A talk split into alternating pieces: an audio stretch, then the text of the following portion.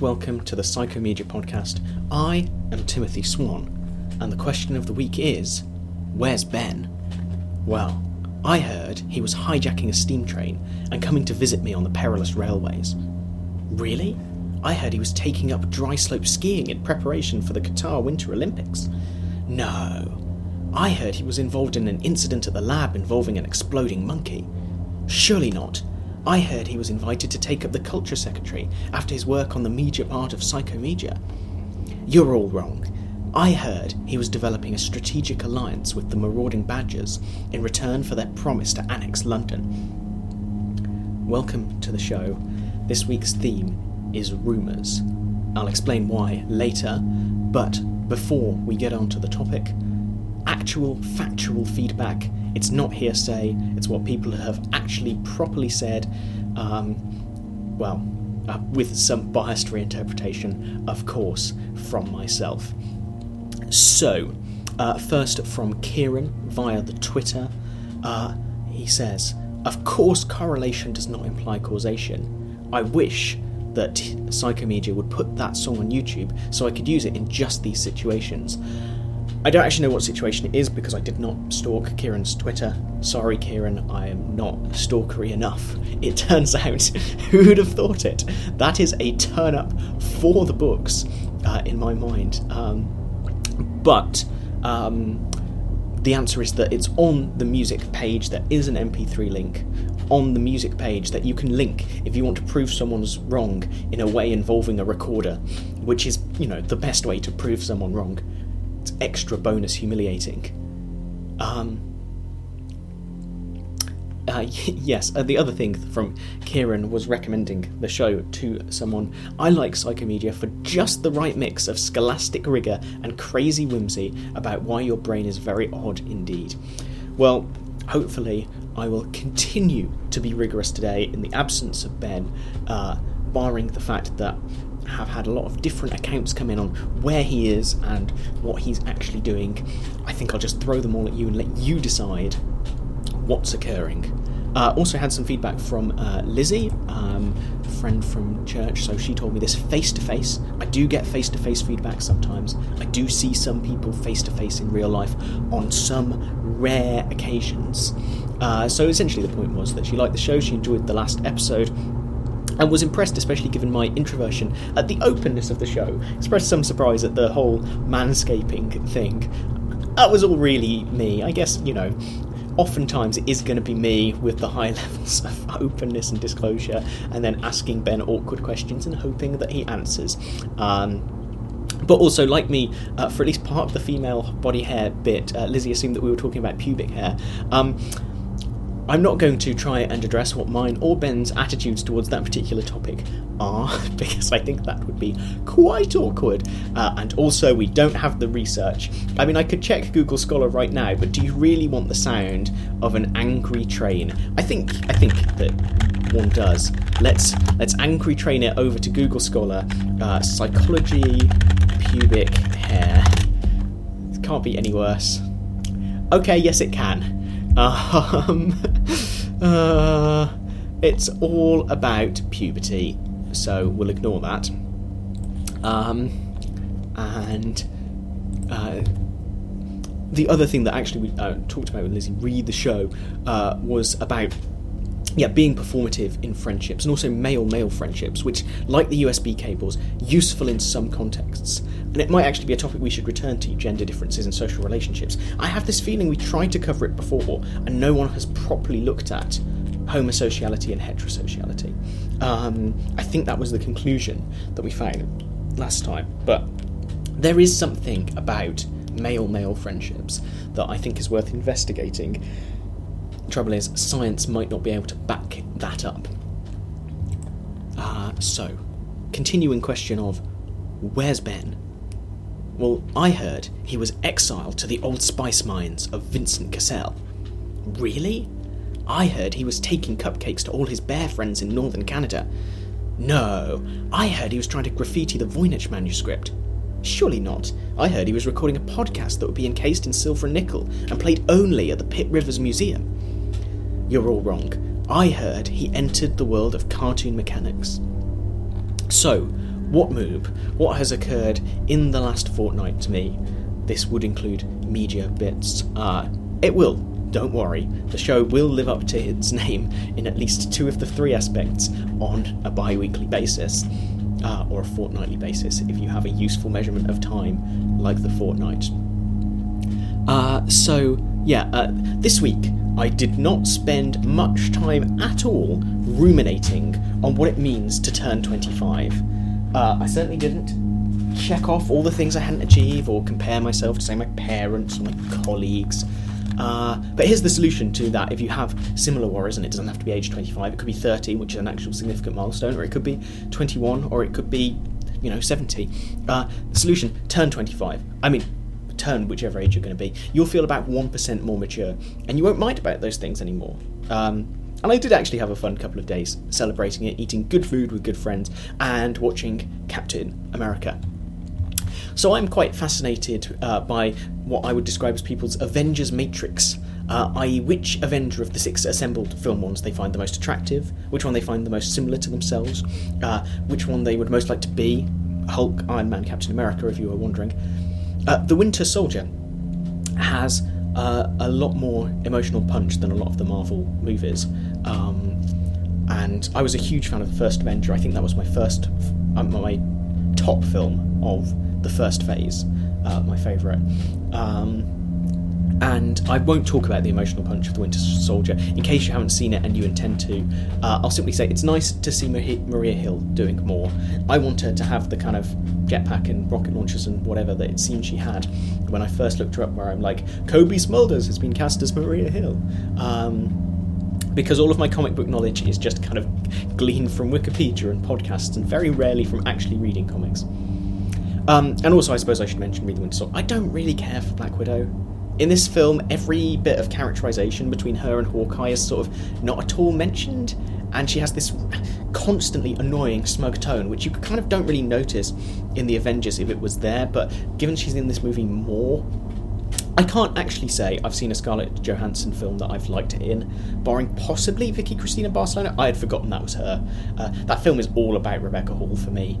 Uh, actually, I got in trouble recently with a friend. I may have mentioned this on a previous show, I couldn't quite remember, that uh, Rebecca Hall's performance in uh, Vicky Cristina Barcelona was a revelation, uh, because I didn't realise a woman could play Woody Allen the way she does. Which I didn't mean because women are in some way poorer actors, but that it seemed like this uniquely beta male personality. Uh, not that beta males are a thing, or, or so I keep telling myself.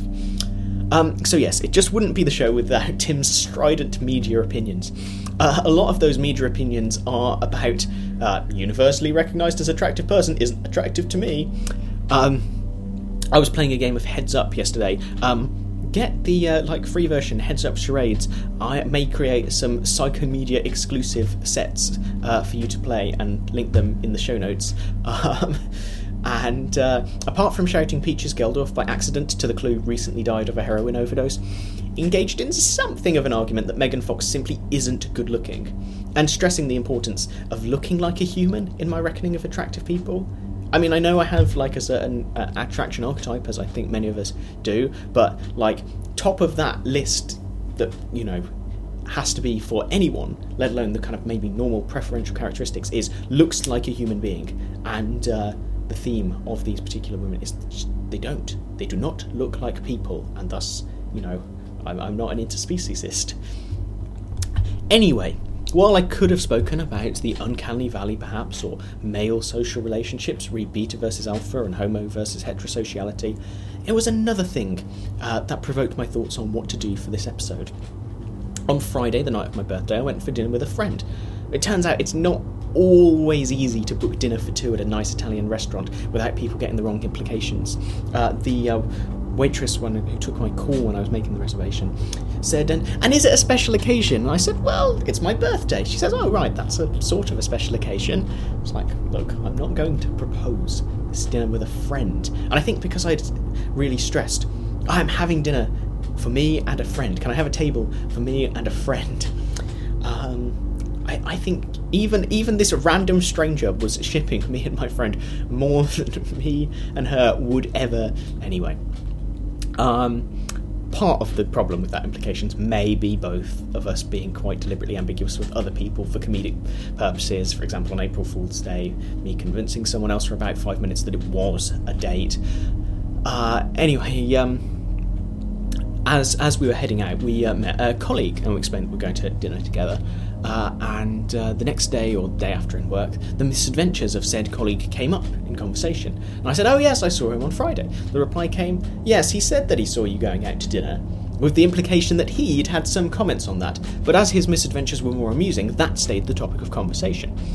Which made me wonder, as it's not really a topic that's happened to me too much in the past, how do rumours work? I mean, I'm sure there's no real rumours about myself and my good friend, but the hospital I work in is an absolute hornet's nest of buzzing, blooming confusion, a more efficient rumour mill than those developed in the Industrial Revolution. So, you know, it's not impossible that some flagrant rumour now exists. And I'm sure that in all our lives, rumours play some part. Certainly, uh, I've heard a lot of stuff about you, listener. I've also heard a lot of stuff about Ben. Here are a few more of where is Ben? Well, I heard Ben was making a personal trip to take a selfie with every single listener of the show. Really? I heard he was doing the additional dialogue recordings for flashback scenes of Ned Stark in the new Game of Thrones. No, I heard he was transmogrified into a narwhal. Oh, surely not. I heard he was admitted into the elite pun academy. You're all wrong. I heard he had to talk Tom Jones down from a B B C hostage situation. So, study one. Rosnow in nineteen eighty gives a good overview of the topic of rumours, almost as good as that provided by Buckingham, Nix, McVie, McVie and Fleetwood nineteen seventy-seven, and is writing to review the standing accepted theory of Allport and Postman from nineteen forty-seven. Allport, of course, is a huge figure in social psychology. He taught Stanley Milgram, he met Freud, he emphasised for the first time context on personality, he worked on prejudice, he studied with the Gestalt school.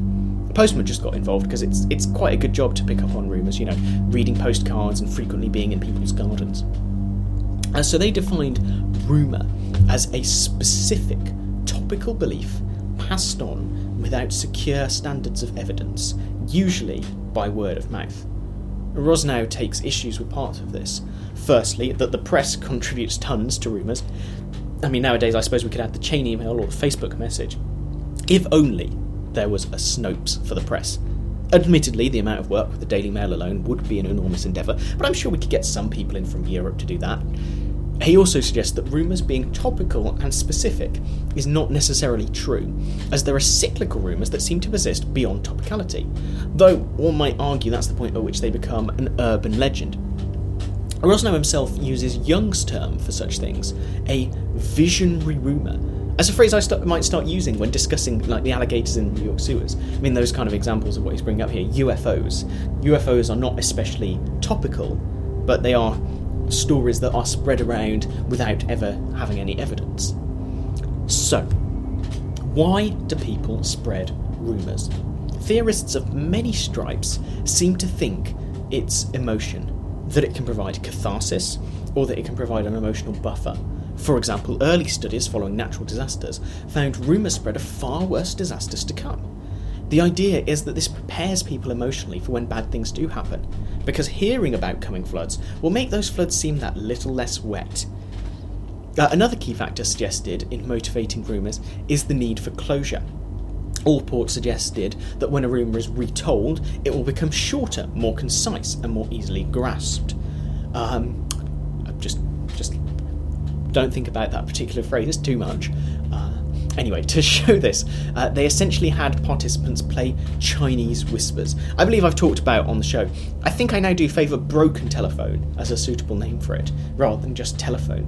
Uh, there is, according to the Fount of All Knowledge Wikipedia, a version called Rumours, where you're supposed to slightly change the message. Um, I'm not quite sure how you win. Then again, I'm not sure quite how you win Chinese whispers, but still.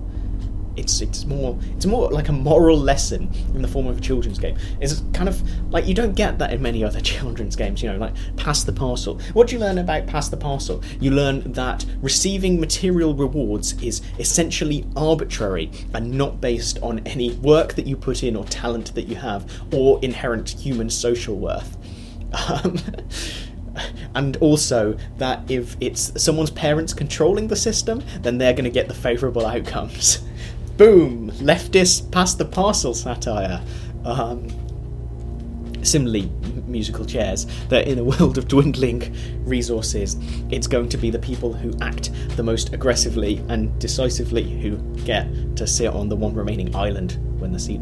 Anyway, I could do a whole show explaining how children's games are all political metaphors, but I'm not going to, because that's not what we're here for. As much as you might have heard otherwise, can't trust those sources. Um, so, rumours, Chinese whispers, the message, it does change. It has some kind of element of cognitive reorganisation, uh, which both sharpens and levels the message. So it highlights interesting bits, and it removes boring or unfamiliar bits. Uh, Rosnow believes that this can either shorten or elaborate on the rumour, whereas Allport and Postman saw it as a more unitary process towards a sort of complete form. You know, oh, did you hear about so-and-so losing their baby and they're just so poor, condensing to, for sale, baby shoes, never worn. Incidentally, that first appeared uh, thirty years after Hemingway's death as being attributed to him. The story itself was first published, although not in that form, when he was about eleven. Uh, so it both kind of predates and postdates it, uh, which is interesting. Uh, still worth trying to write a six-word story. One that I wrote once is uh, Another War May Yet Still Come. Uh, I quite like that one. Uh, of course I do, it was one of mine. Uh, Rosnow instead suggests uh, there are a number of factors that lead a rumour to mutate, the X gene unfortunately not being one of them. For one thing, each person who passes on a rumour will have a positive, negative, or neutral critical opinion of it, and it will be influenced by the memory of the person who next hears it, and it will have emotional motivators, which it's really hard to study in the lab. I mean, unless your office is secretly uh, a lab project, which it might be. Didn't quite come off the timing of that, did it? I'll try it again. Unless your office is secretly a lab project, which it might be! I, I, I don't know which version you prefer, the kind of hysterical or the ill-timed. Um... Also, the hysterical or the ill-timed. The story of my life. Um, in terms of motivation, uh, Allport and Postman basically put it down to two factors. Personal importance and the ambiguity of the facts of the matter. If both are high, the rumour is strong. Of course, this has never been empirically proven, and yet people keep talking about it. High ambiguity on the matter of whether high ambiguity is a factor in rumours.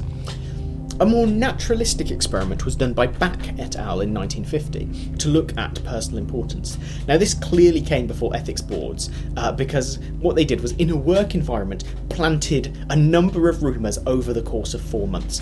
Two of these were very important to the group and were spread quickly. Another was very important to the group, but it seemed to be almost taboo to talk about it. So, importance alone cannot affect transmission. I do wonder if they did any debriefing, or if they just bailed on this company that they poisoned with lies. Similarly, while an anti-bad news bias has been found, negative rumours do spread fast too. And so Rosnow suggests that this is an emotional balance struck by any rumour monger uh, between the badness of bad news and the anxiety of holding on to it, which is related to the personal relevance. Anxiety has been uh, found to be important, again in more naturalistic studies than Allport and Postman, uh, with groups with higher trait anxiety found to spread rumours more quickly than those with lower trait anxiety. Sources also matter, but this might be contextual. Uh, a study involving a rumour about a student caught smoking marijuana was more spread if it came from a peer than a professor. When the rumour was challenged by another Confederate, it was less spread. I guess to test this, they should have compared it with a rumour about exam marking or something. Of course, the most spread rumours are rumours about butter. So, uh, what is uh, Rosnow's... I, I, I actually don't know how to pronounce the name. It could be Rosnow, Rosnow, uh, Rosnov, um, the ambiguity of unusual names. Uh, so if I just say them all, that's not racist, I guess. Uh, on what really uh, motivates rumours. Basically, two-factor model, an emotional factor and a cognitive factor. The emotional factor is a presence of wants or needs related to an anxiety-provoking situation, that future events are feared to have negative outcomes, and the cognitive factor is uncertainty and doubt on the basis of future events being unpredictable. So the goal is to reduce anxiety and uncertainty by having suggestions for future action, cognitive closure, receiving more factual information and feedback, or indeed receiving general social comparison. People with high trait anxiety and high need for closure are more likely to transmit rumours. So state and trait variations of the cognitive and the emotional factors have an impact. Rosnow argues that we didn't just get this all figured out in the forties, and we need more research to test the theories that are based on what evidence does exist. So we'll actually look at an experimental study next, after we explore some more rumours of, where's Ben? Well, I heard he became the sole claimant to the Oaken Throne. Really? I heard he started a rap battle with the falling in love with Aubrey Plaza Social Democratic movement on Jimmy Fallon. No, I heard he got lost in the very depths of Wikipedia. Oh, surely not, I heard his hand is a dolphin. You're all wrong, I heard he was making a pilgrimage to Gothenburg.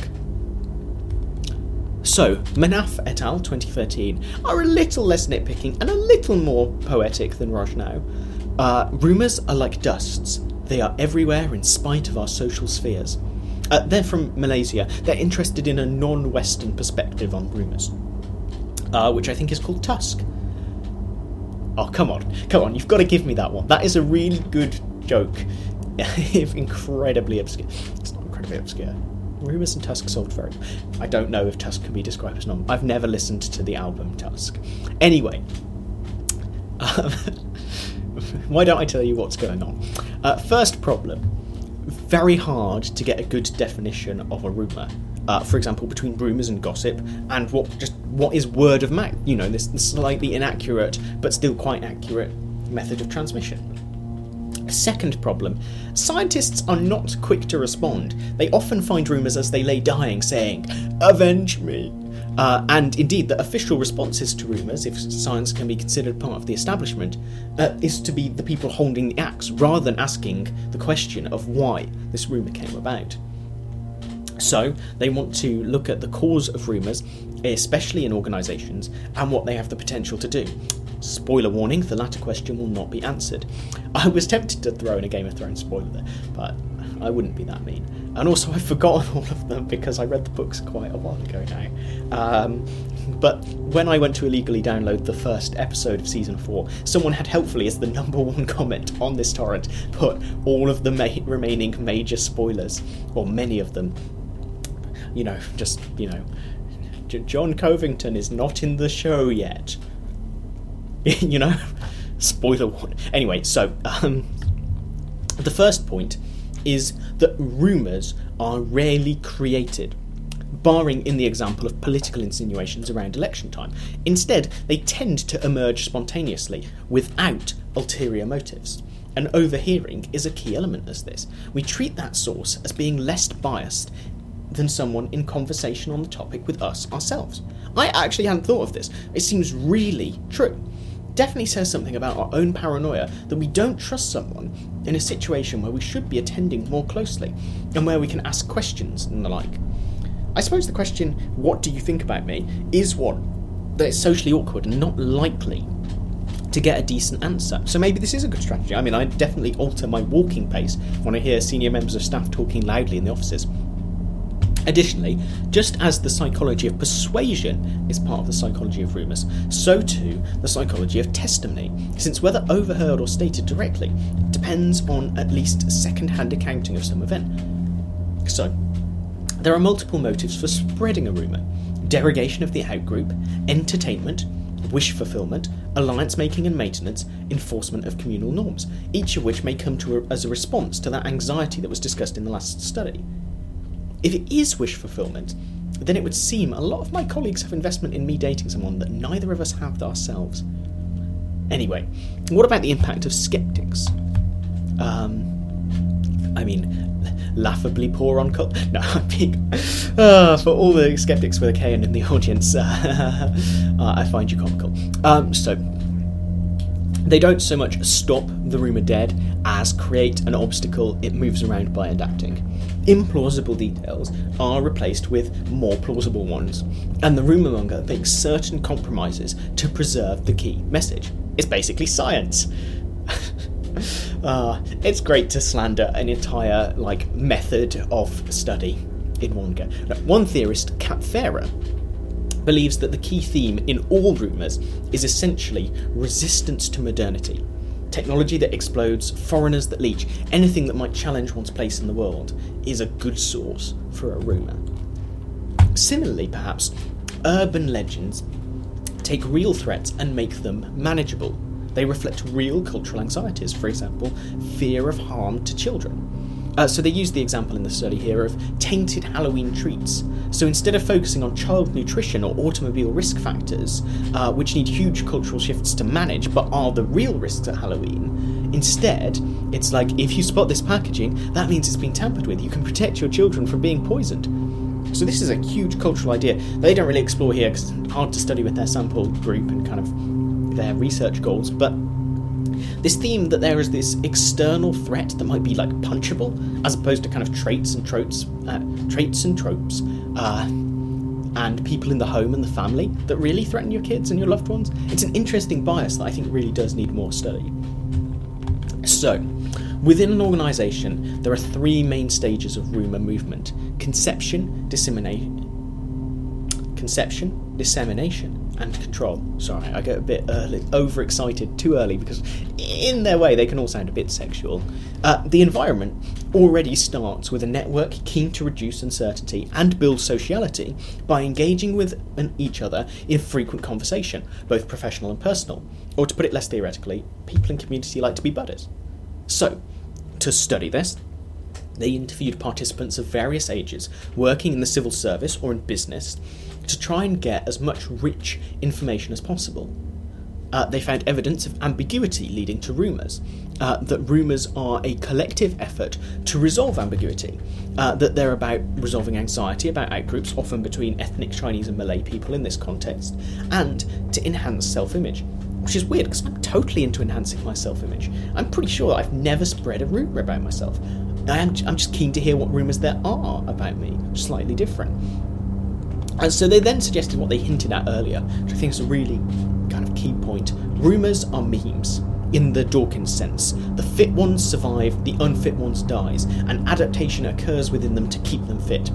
Also that most of them are Islamophobic. I'm actually surprised that there hasn't been an urban legend about honey on planes summoning swarms of jihadist bees, you know, to be honest by now. Just like, check Lala Ward's Twitter feed. Um, that's all I'm saying. Uh, so this is dependent on the pressure of relevance. Some topics are always relevant, and some are more time or community specific. Uh, they definitely found that lack of evidence was a key part of rumours in their corpus of rumours that they collected from the participants. Uh, another key theme was that rumours are frequently being passed online using Facebook or instant messaging, often whilst one is supposed to be working. So yeah, rumours seem to be enhanced, especially more deliberate ones, by a sense of frustration. So beware, bosses. Annoying your office workers too much, if you see them typing away both furiously and furiously, they're probably slandering you on Facebook. Their final theoretical idea, therefore, is that rumours and their cyclic patterns are an attempt to make sense of inevitably ambiguous situations through the refining of information and its evolution, which seems mighty inefficient. I mean, friends of mine will know my desire for a monthly truth day where all lies, admissions and obfuscation are banned and everyone's obligated to ask all the questions they really want to know the answers to. But I think my way, while awkward, is more effective than rumour-monging and gossiping. Uh, not that that's going to stop me with at least the... I'm just curious. I'm curious about people. I'm always curious. Why did I go into psychology? Because I'm essentially curious about people and their secrets. So... This was a bit of a strange article, quite lyrical, quite interesting. Seems that maybe there is actually quite a lot of cultural overlap in um, rumours, although one might argue that Malaysia is quite a westernised Asian nation. Be an interesting question to address. Has someone developed a scale of westerliness? Um, but it does remind us that kind of there are cultural factors at work too, this idea that kind of, especially both Malay and Chinese people ethnically in Malaysia do seem to keep hearing or propagating rumours suggesting that the other one is somehow like unfairly favoured by the state. Um, seems to be a key theme that maybe is not emergent, but one could argue that the rumours one hears about, you know, white working class people versus Eastern European working class people in Britain is this similar kind of divide between two culturally coexistent groups. Anyway, um, I will move to the popular uh, award-winning conclusion section, but first, some more rumours about where's Ben?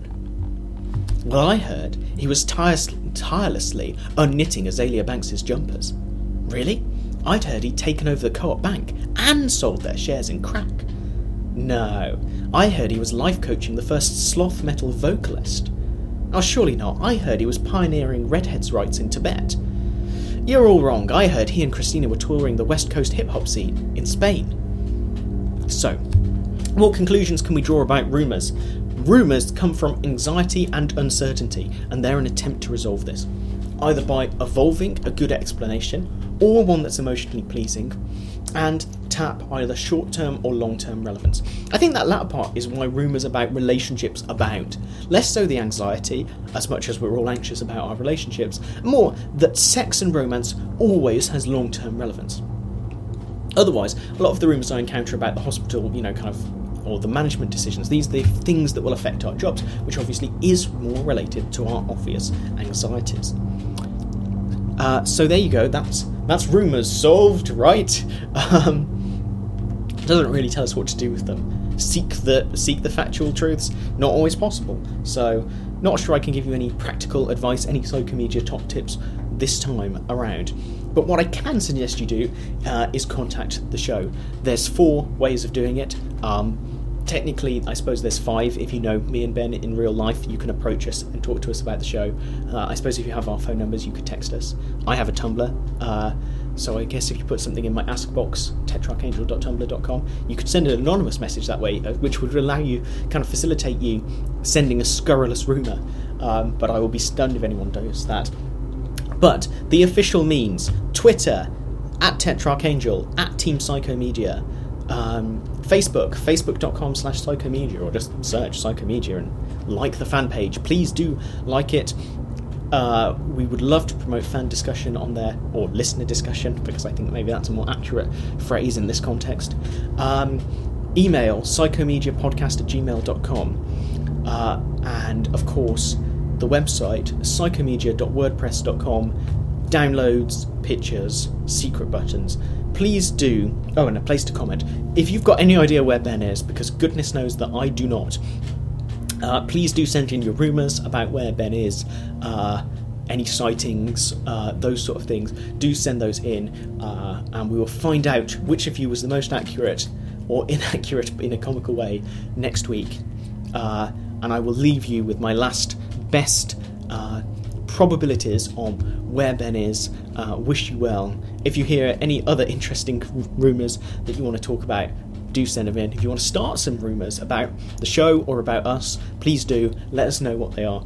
Um, until next fortnight, uh, as we creep like uh, Zeno's paradox up on our hundredth episode, bye-bye.